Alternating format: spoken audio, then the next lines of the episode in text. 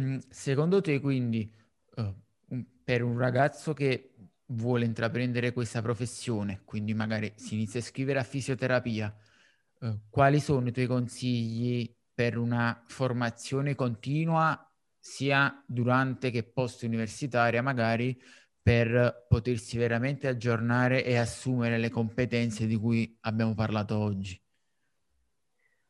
Allora, senza fare pubblicità ai miei prodotti, vabbè, i miei libri che ho fatto, li ho fatti anche, è vero che sono più mirati a, a un fitness adattato per lo scienze motorie, però in realtà tra le righe chi, chi fa il fisioterapista e tanti me lo scrivono, ci ritrovano davvero dei testi utili, ma proprio per il lavoro, per affrontare quei casi di cui ti parlavo prima. Ecco.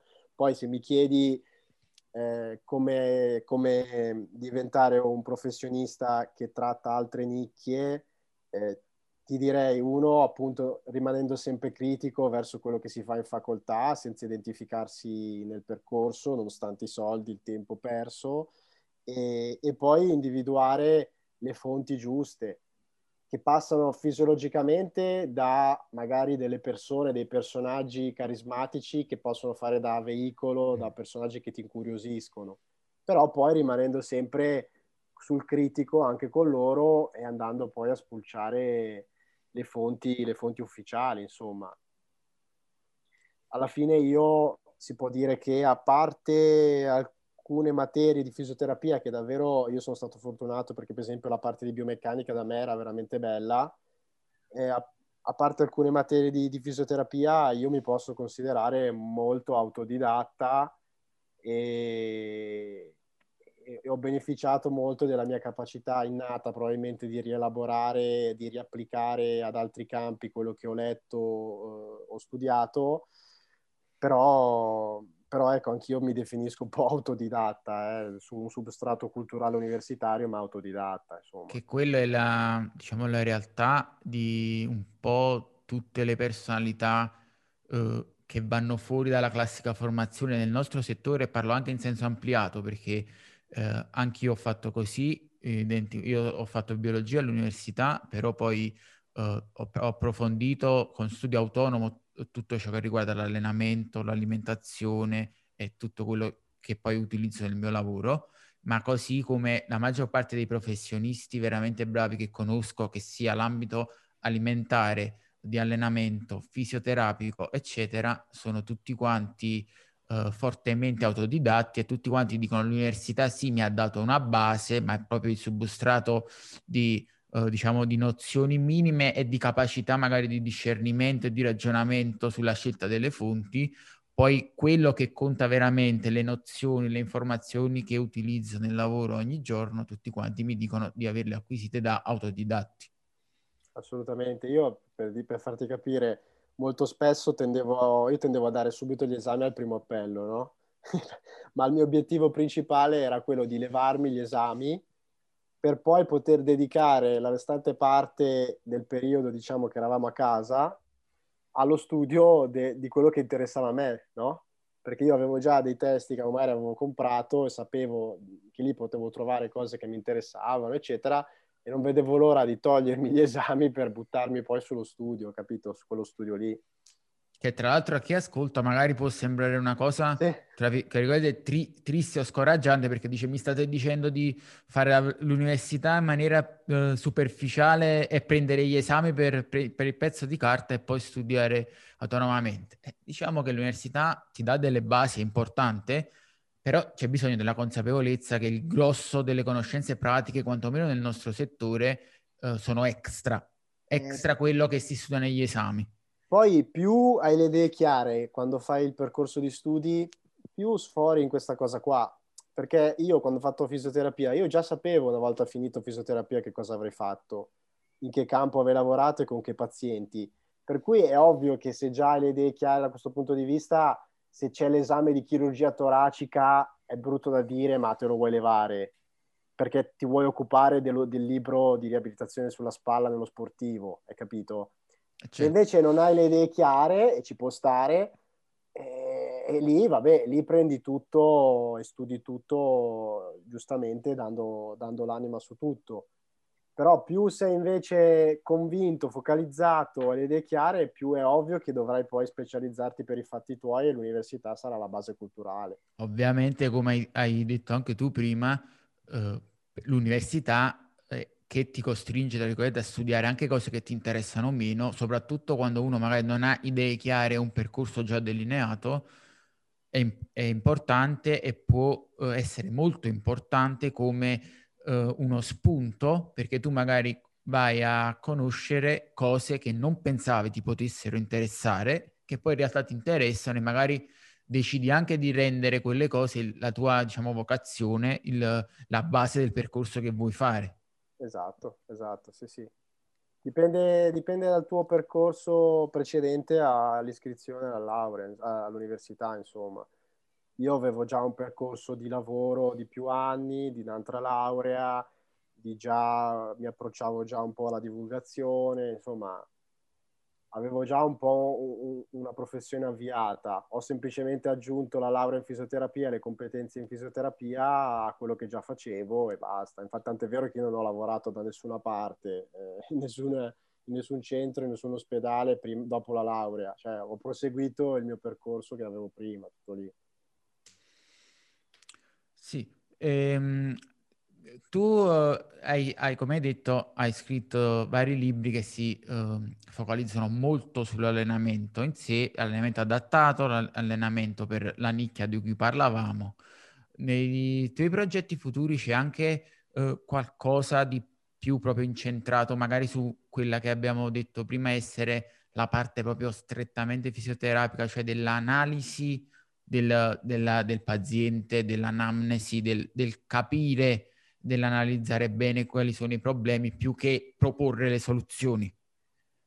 Ma ti dico la verità, penso di no, penso di no perché diciamo per il mio pubblico, per il nostro pubblico come project e per i pazienti che come ti dicevo seguo in fitness posturale, è vero che non c'è la parte sott'acqua della valutazione fisioterapica, eccetera, per ragioni di target e tutto. sì, eccolo. Non vale, ho gli altri due là sopra. Però, però ecco, eh, sarebbe difficile da impostare un libro, un libro su quell'argomento lì, sarebbe un po' difficile. Ecco, al momento non è assolutamente in programma. I prossimi progetti futuri sono di potenziare, qualora la situazione ce lo permetta, di potenziare la formazione da sul campo con diversi corsi dal vivo, insomma. Secondo te comunque quindi il, è, lì che si può affrontare questa, diciamo, lacuna eh, formativa abbastanza diffusa con dei, della formazione specifica, se si riesce proprio a livello universitario o altrimenti con dei corsi sì, sì. fisici sì, sul campo. Noi, noi, proveremo a dare il nostro contributo, a parte il mio contributo in università che comunque è limitato, però Uh, noi proveremo a dare un contributo come project, come formazione dal vivo, con un, un, calendario didattico, si spera veramente fitto, e con dei corsi dal vivo, il mio corso posturale, vorrei fare il corso anche di exercise, di biomeccanica nelle palestre con poche persone eh, per imparare finalmente a fare questi benedetti esercizi, a capire le varie sfumature e vederle proprio dal vivo eh, convegni, seminari, sì, sì, vorrei potenziare questa parte qua, ecco, avere un'offerta formativa di livello su, in questo campo dal prossimo anno, spero maggiore. Speriamo perché è sicuramente la, eh, tutta una sfera che manca assolutamente nel settore.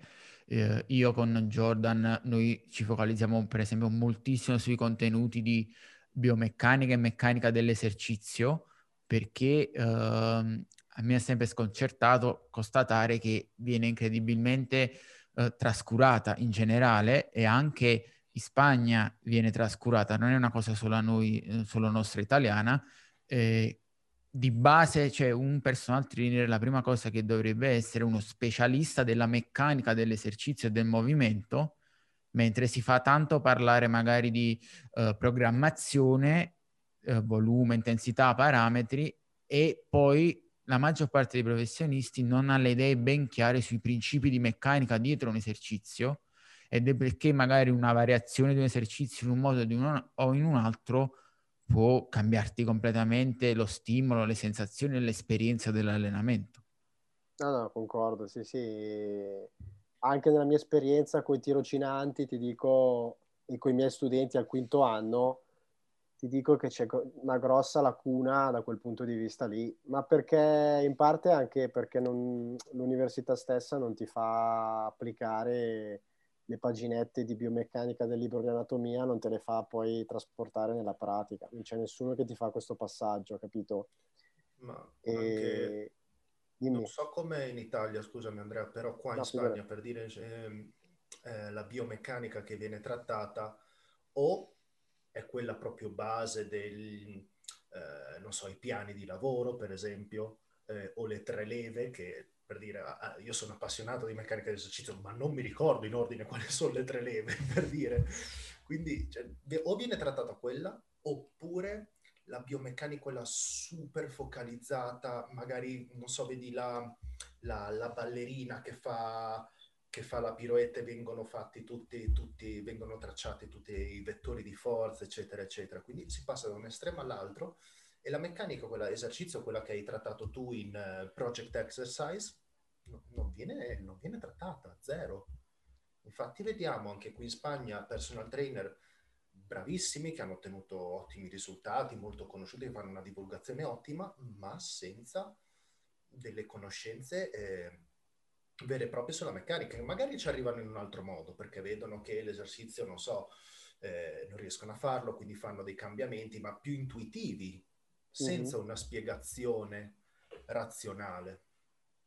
No, ma io sono stato fortunato da quel punto di vista perché a fisioterapia, dicevo, ho fatto un bellissimo corso di biomeccanica, davvero bello, di un anno, e praticamente ti dico, l'idea di exercise di trasportare la biomeccanica con quell'approccio nel fitness mi è venuta grazie a, quella, a quel corso lì.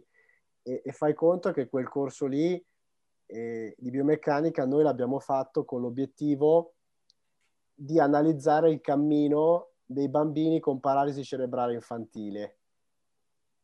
Perché non so se hai mai visto camminare un bambino con paralisi cerebrale infantile, ci sono una serie di compensi durante il cammino e tu come terapista eh, eri impegnato, anche, anche, nello stesso esito di ictus, eh, eri impegnato a confrontare il cammino normale con quel cammino lì che vedevi e a mente riconoscere le disfunzioni che potevano essere deficit di flessione d'anca, quindi deficit di forza dei flessori, blocco in estensione della caviglia, indorsiflessione, cioè tu dovevi essere in grado solo con l'osservazione e guardando i segmenti anatomici di capire dove stava il problema, no? E per cap- arrivare a capire ciò c'era tutta questa base culturale che era il corso di biomeccanica che abbiamo svolto, che partiva dall'analisi del salire su un gradino all'analisi dello squat, all'analisi, cioè da, partiva dall'analisi sostanzialmente degli esercizi o dei movimenti base. E io sono partito da lì e ho detto, lo, li utilizzo per analizzare la lat machine, la panca e tutto il resto, capito?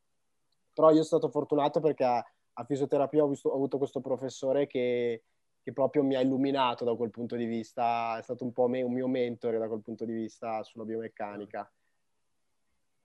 Però io quell'approccio che ho messo in exercise, eh, che è un libro, sempre per ritornare al discorso del volersi migliorare, è un libro che io migliorerò sicuramente nella prossima edizione, eh, però quell'approccio lì secondo me è stato quello che ha fa- avuto, fatto avere successo al libro perché nessuno, nessuno studente ritrova quell'approccio lì all'università, capito?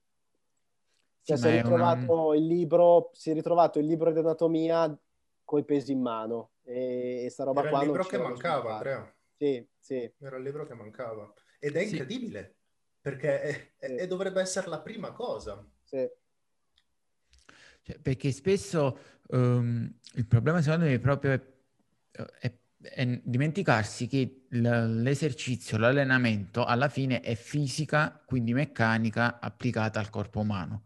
Spesso si fa l'errore di o pensare solo all'anatomia, l'anatomia funzionale, eh, o di pensare solo alla, alla, fisica senza mettere le due cose insieme, perché tante persone magari ragionano questo muscolo fa questo, fa questo movimento in questo piano, allora l'esercizio farà questo e si dimenticano che ok, però ci deve stare una resistenza, questa resistenza avrà un vettore di forza, una direzione delle componenti, come si scompone, come si distribuisce. Durante il ROM si distribuisce in maniera diversa durante, nelle varie articolazioni, i muscoli hanno dei bracci di momento che possono variare durante le, le, tutta la fase del ROM e via dicendo, e che quindi queste conoscenze che noi stiamo ponendo come avanzate, perché per esempio comunque nel settore i tuoi libri sono considerati libri avanzati, non libri entry level, comunque libri per qualcuno che vuole andare oltre, diciamo, essere un semplice personal trainer di base e assumere competenze superiori, probabilmente invece dovrebbero essere la base per potersi chiamare personal trainer, nel senso che se tu prescrivi esercizi come lavoro, sei un professionista del movimento e non hai dei saldissimi principi in testa su come funziona la meccanica di base del corpo umano quindi anche dei principi di fisica eh, come quelli lì dei vettori, delle direzioni di forza, eh, del, dei torque, dei mo- momenti angolari, che sembrano cose, eh, diciamo, matematiche che molte persone dicono, eh, ma noi la palestra è una cosa pratica, tutta questa fisica, matematica, cosa ne dobbiamo fare? In realtà è la base perché a me, per esempio, una domanda che fanno spessissimo è come fai a capire tutte queste cose sul come modificare un esercizio a seconda della struttura della persona, eh, la lunghezza degli arti, questo e quest'altro? Eh, che libro hai studiato per imparare queste cose? Ma non c'è un libro che ti dice quello è alto, quello è basso, deve fare questo roba, quell'altro roba. Però se tu hai saldi principi, osservi una persona come si muove, osservi come è fatta e fai adattamenti. Ma se quei principi non ci sono, vai avanti per tentoni e la cosa appunto che a me sconcerta è che tutto ciò non sia considerato come base per essere un professionista del movimento. Non c'è il libro ancora, perché adesso Andrea ha preso nota e farà il prossimo. eh, pross- prossimo libro... Prossimo libro, è... ah, prossimo libro esce a Natale, però poi mi prendo una pausa. Puoi fare un'anticipazione? No, non posso ancora. No, non puoi. Ce lo dici dopo. Segreto. Allora. No, non posso Segreto. Te lo dico dopo. Eh, va bene, direi che allora siamo anche ai saluti, è stata una chiacchierata piacevolissima, speriamo di aver dato dei spunti interessanti a chiunque ci abbia ascoltato. E Andrea, vuoi concludere tu lasciando un messaggio agli ascoltatori? Ah, allora, il messaggio che volevo lasciare diciamo, è un po' quello che abbiamo detto prima, eh, non lasciarsi scoraggiare se professionisti come noi eh, fanno luce su difetti della facoltà, del percorso di studi e cominciare a fare ragionamenti tipo, ah beh, ma allora cosa la faccio fare? Perché alla fine, eh, non mi ricordo chi lo diceva, se Picasso per imparare, ho dovuto, ho dovuto, imparare a dipingere come Leonardo, per, come Michelangelo, per arrivare a, a, dipingere come un bambino, no? Cioè, alla fine bisogna passare per una serie di, eh, per una serie appunto di passaggi importanti, anche fallimentari, anche deludenti, eccetera, ma perseverare e continuare alla ricerca della verità perché poi alla fine la verità viene fuori anche perché sei passato dalle cazzate. Quindi anche se ogni volta che ascoltano le mie parole nei vari podcast, che critico la facoltà, che dico che non è stata eh, all'altezza delle aspettative, eccetera, eh, l'approccio da avere non è quello, eh beh allora, eh beh allora, la solito disfattismo, ma è un approccio più costruttivo. Assolutamente, mi, mi associo completamente a questo messaggio e penso la stessa cosa. Grazie allora ancora di essere stato con noi Grazie e sicuramente ti chiameremo nuovamente per altre puntate in futuro. Ciao ragazzi. Ciao. Grazie a voi.